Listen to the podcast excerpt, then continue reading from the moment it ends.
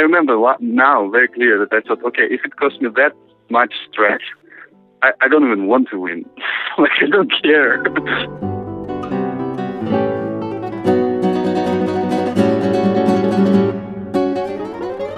That's just an act. I practice that in front of the mirror. So.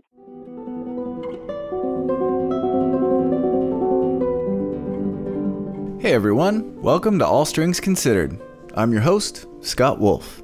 All Strings Considered is brought to you in part by Guitar Salon International, the world's largest selection of fine classical and flamenco guitars and accessories. Vladimir Gorbach has won guitar competitions all over the world, and in 2011, he won the Guitar Foundation of America competition, which also includes an international concert tour. Uh, Vladimir, right now, is about halfway through that tour, and uh, he might be coming to a city that's pretty close to you pretty soon. His performing is something you probably don't want to miss, so I thought I would introduce you to him and some of his recordings via the podcast. I also want to correct an egregious error from the last episode. I think at some point I mentioned enjoying some sort of sunny LA winter. Well, let me correct that. It is a wet, gray, and cold LA winter. And Vladimir is probably on the phone someplace presumably nicer, drier, and warmer. Alaska. Uh, fine, pretty good. How are you? Uh, well, it's just uh, visiting a couple of high schools and then giving like a short lecture and then playing as well. And it's fun. I like doing that. Most players take an entire year to prepare for the GFA competition. And so, I asked Vladimir how he went about training for what is essentially the Olympics of the classical guitar world. Um, well, of course, as it is a very, very important competition, and I think one of the biggest one needs to take very seriously. And it is, it was a real motivation to really organize my time really in advance. So I thought about it several months before that, and I already knew how Um, how I'm going to structure my preparation time. It made me also, in a way, more disciplined, more organized, which probably took me to the next level.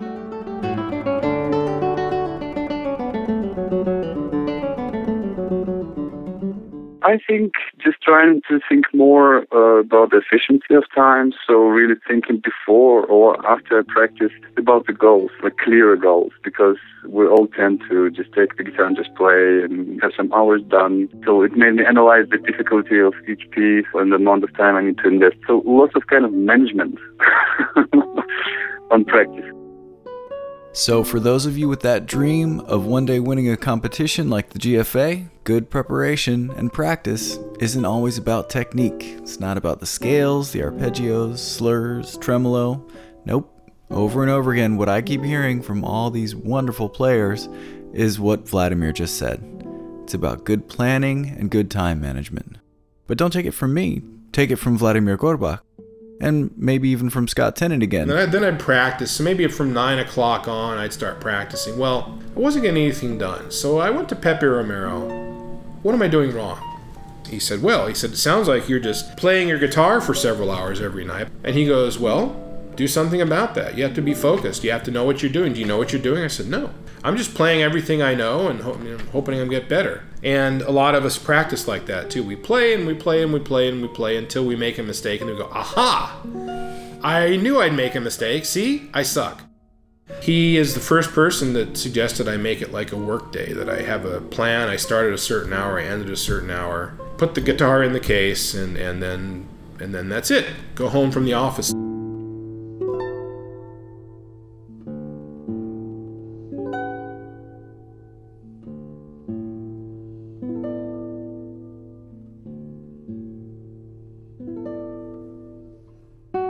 Much were you practicing a day, if I can ask? It was not a crazy amount of hours, but I think I tried to have like four, five hours a day. Yeah. And then did you take breaks? Did you take the weekend off? I think I tried to play on the weekends too, like pretty much every single day. Yes. That's rough. Once in a while, you just need a break. I took I took a nice break after the competition. And then the concert tour starts, right? Actually, it started just a month ago, so it's it was a big gap between. Kind of one event, but it covers part of life second year already, and, and it's still still valid. Actually, the evidence of how big the event is, so it's it's really big, yeah.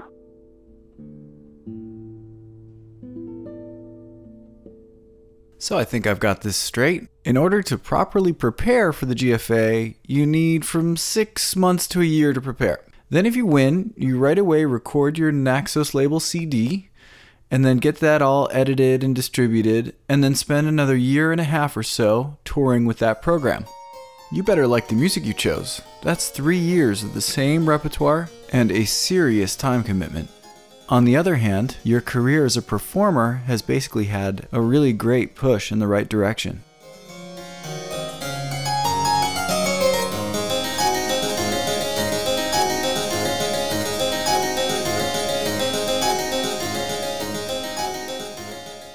The first piece we'll hear today is Sonata K27 by Domenico Scarlatti, and it was originally written for harpsichord. It's been arranged for the guitar by Eliot Fisk, and it's on both Vladimir Gorbach's CD and on the program that he is currently touring.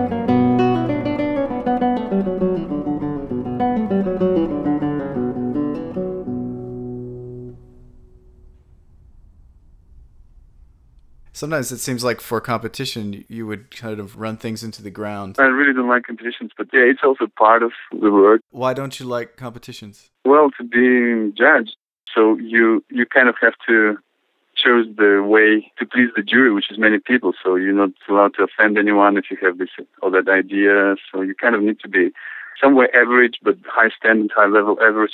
There you go. That is the worst thing about competitions. High standard, high level average. You can't be too original and you can't be too risky. So you don't really know what you end up with.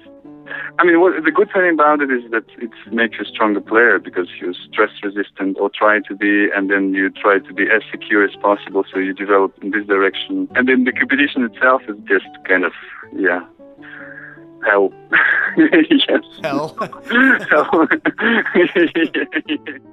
I mean, I even I think I think I was so stressed before the finals. I mean, I was so excited to get into the finals, but then I remember now very clear that I thought, okay, if it costs me that much stress, I, I don't even want to win.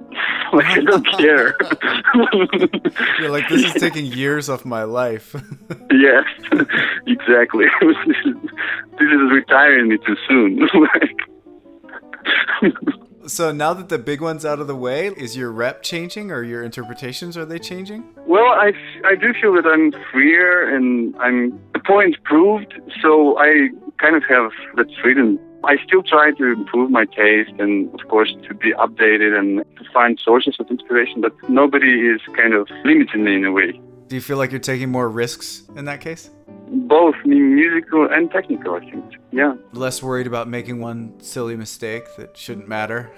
It became less of a fear to make one. So, of course, there are limits.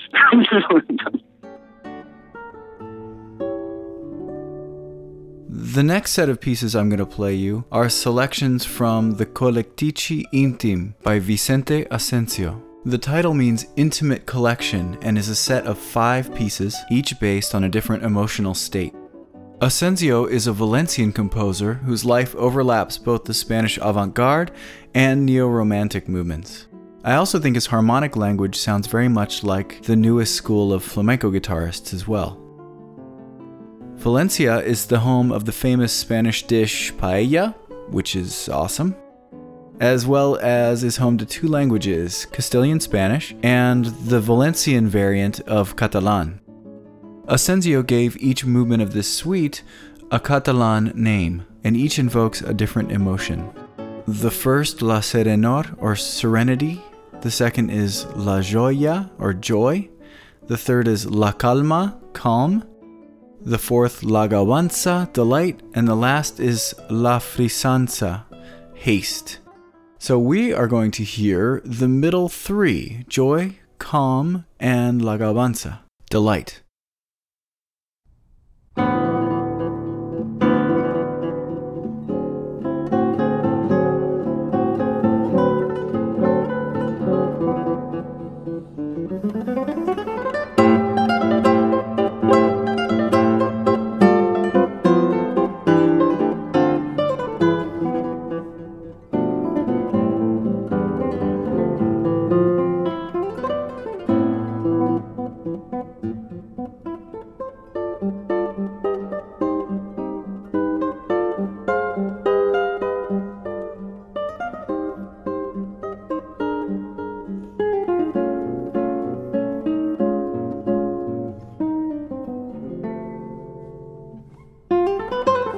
Mm-hmm.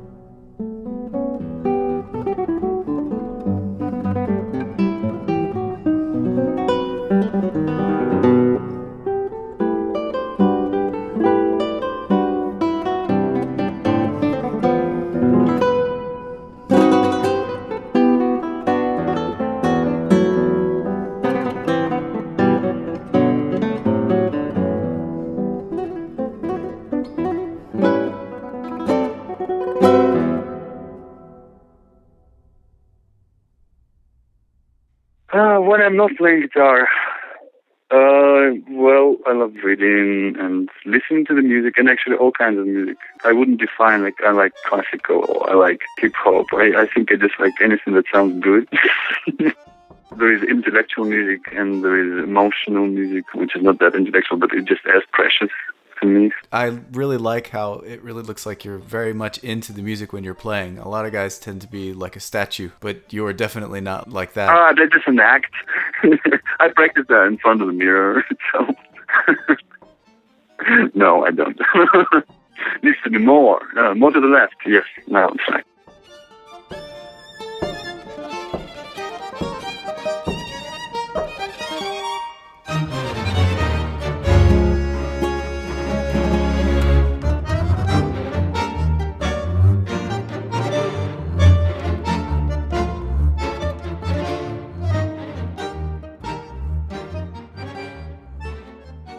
I hope you recognize the piece I'm just playing now, uh, because it's from the last episode of All Strings Considered featuring A Far Cry.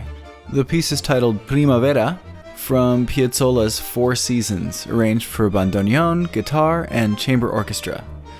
Today, I'm actually going to play you the same piece, but rearranged to fit on the six strings of the solo guitar by Sergio Assad.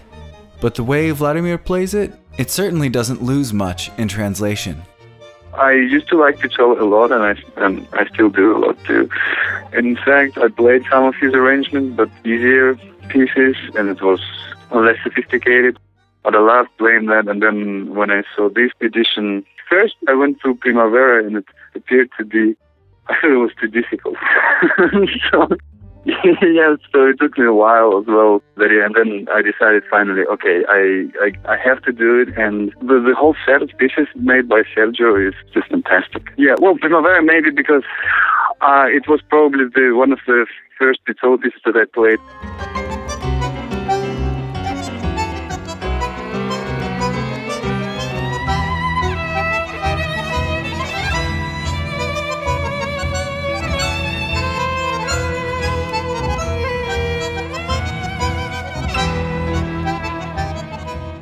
So, before we hear Vladimir Gorbach play a couple movements of Piazzolla's Four Seasons, uh, let me just tell you a little bit about Piazzolla. He was born in Argentina in 1921 and moved to New York with his family a few years later. He was famous very early as a child prodigy on the bandoneon.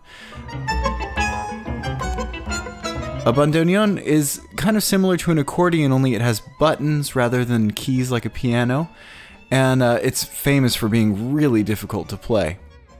As Piazzolla progressed with that instrument in a search for a more diverse palette from which to draw inspiration, Piazzolla began studying classical composition with Alberto Ginastera, one of Argentina's most famous classical composers, and then studied with the famous teacher Nadia Boulanger in Paris. Uh, the story is she wasn't all that impressed with his compositions in the classical style, but then later heard him playing tango in the streets and urged him to compose in that style, because that was where his true gifts were.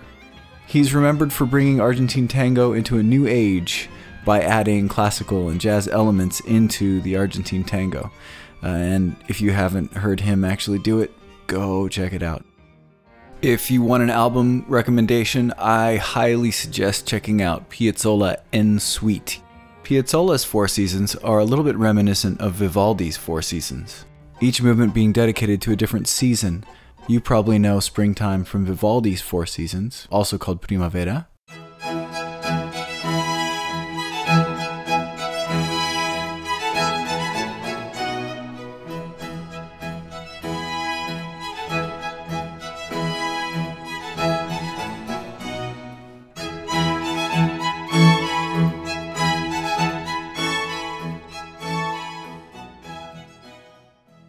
Piazzolla's version from Piazzolla En Suite.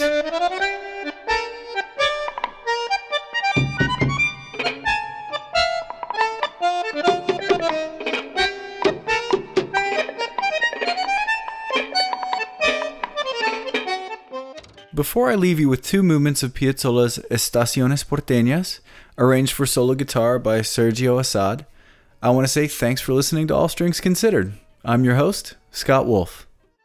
All Strings Considered is brought to you in part by Guitar Salon International, the world's largest selection of fine classical and flamenco guitars and accessories.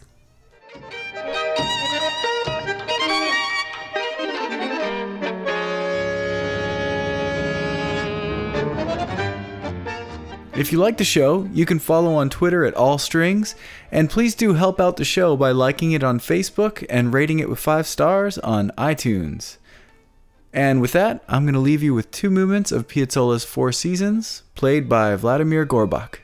By the way, you can actually see him play Primavera on his website, Vladimir Gorbach, G O R B A C H dot com, and uh, go see him live in concert in the new year.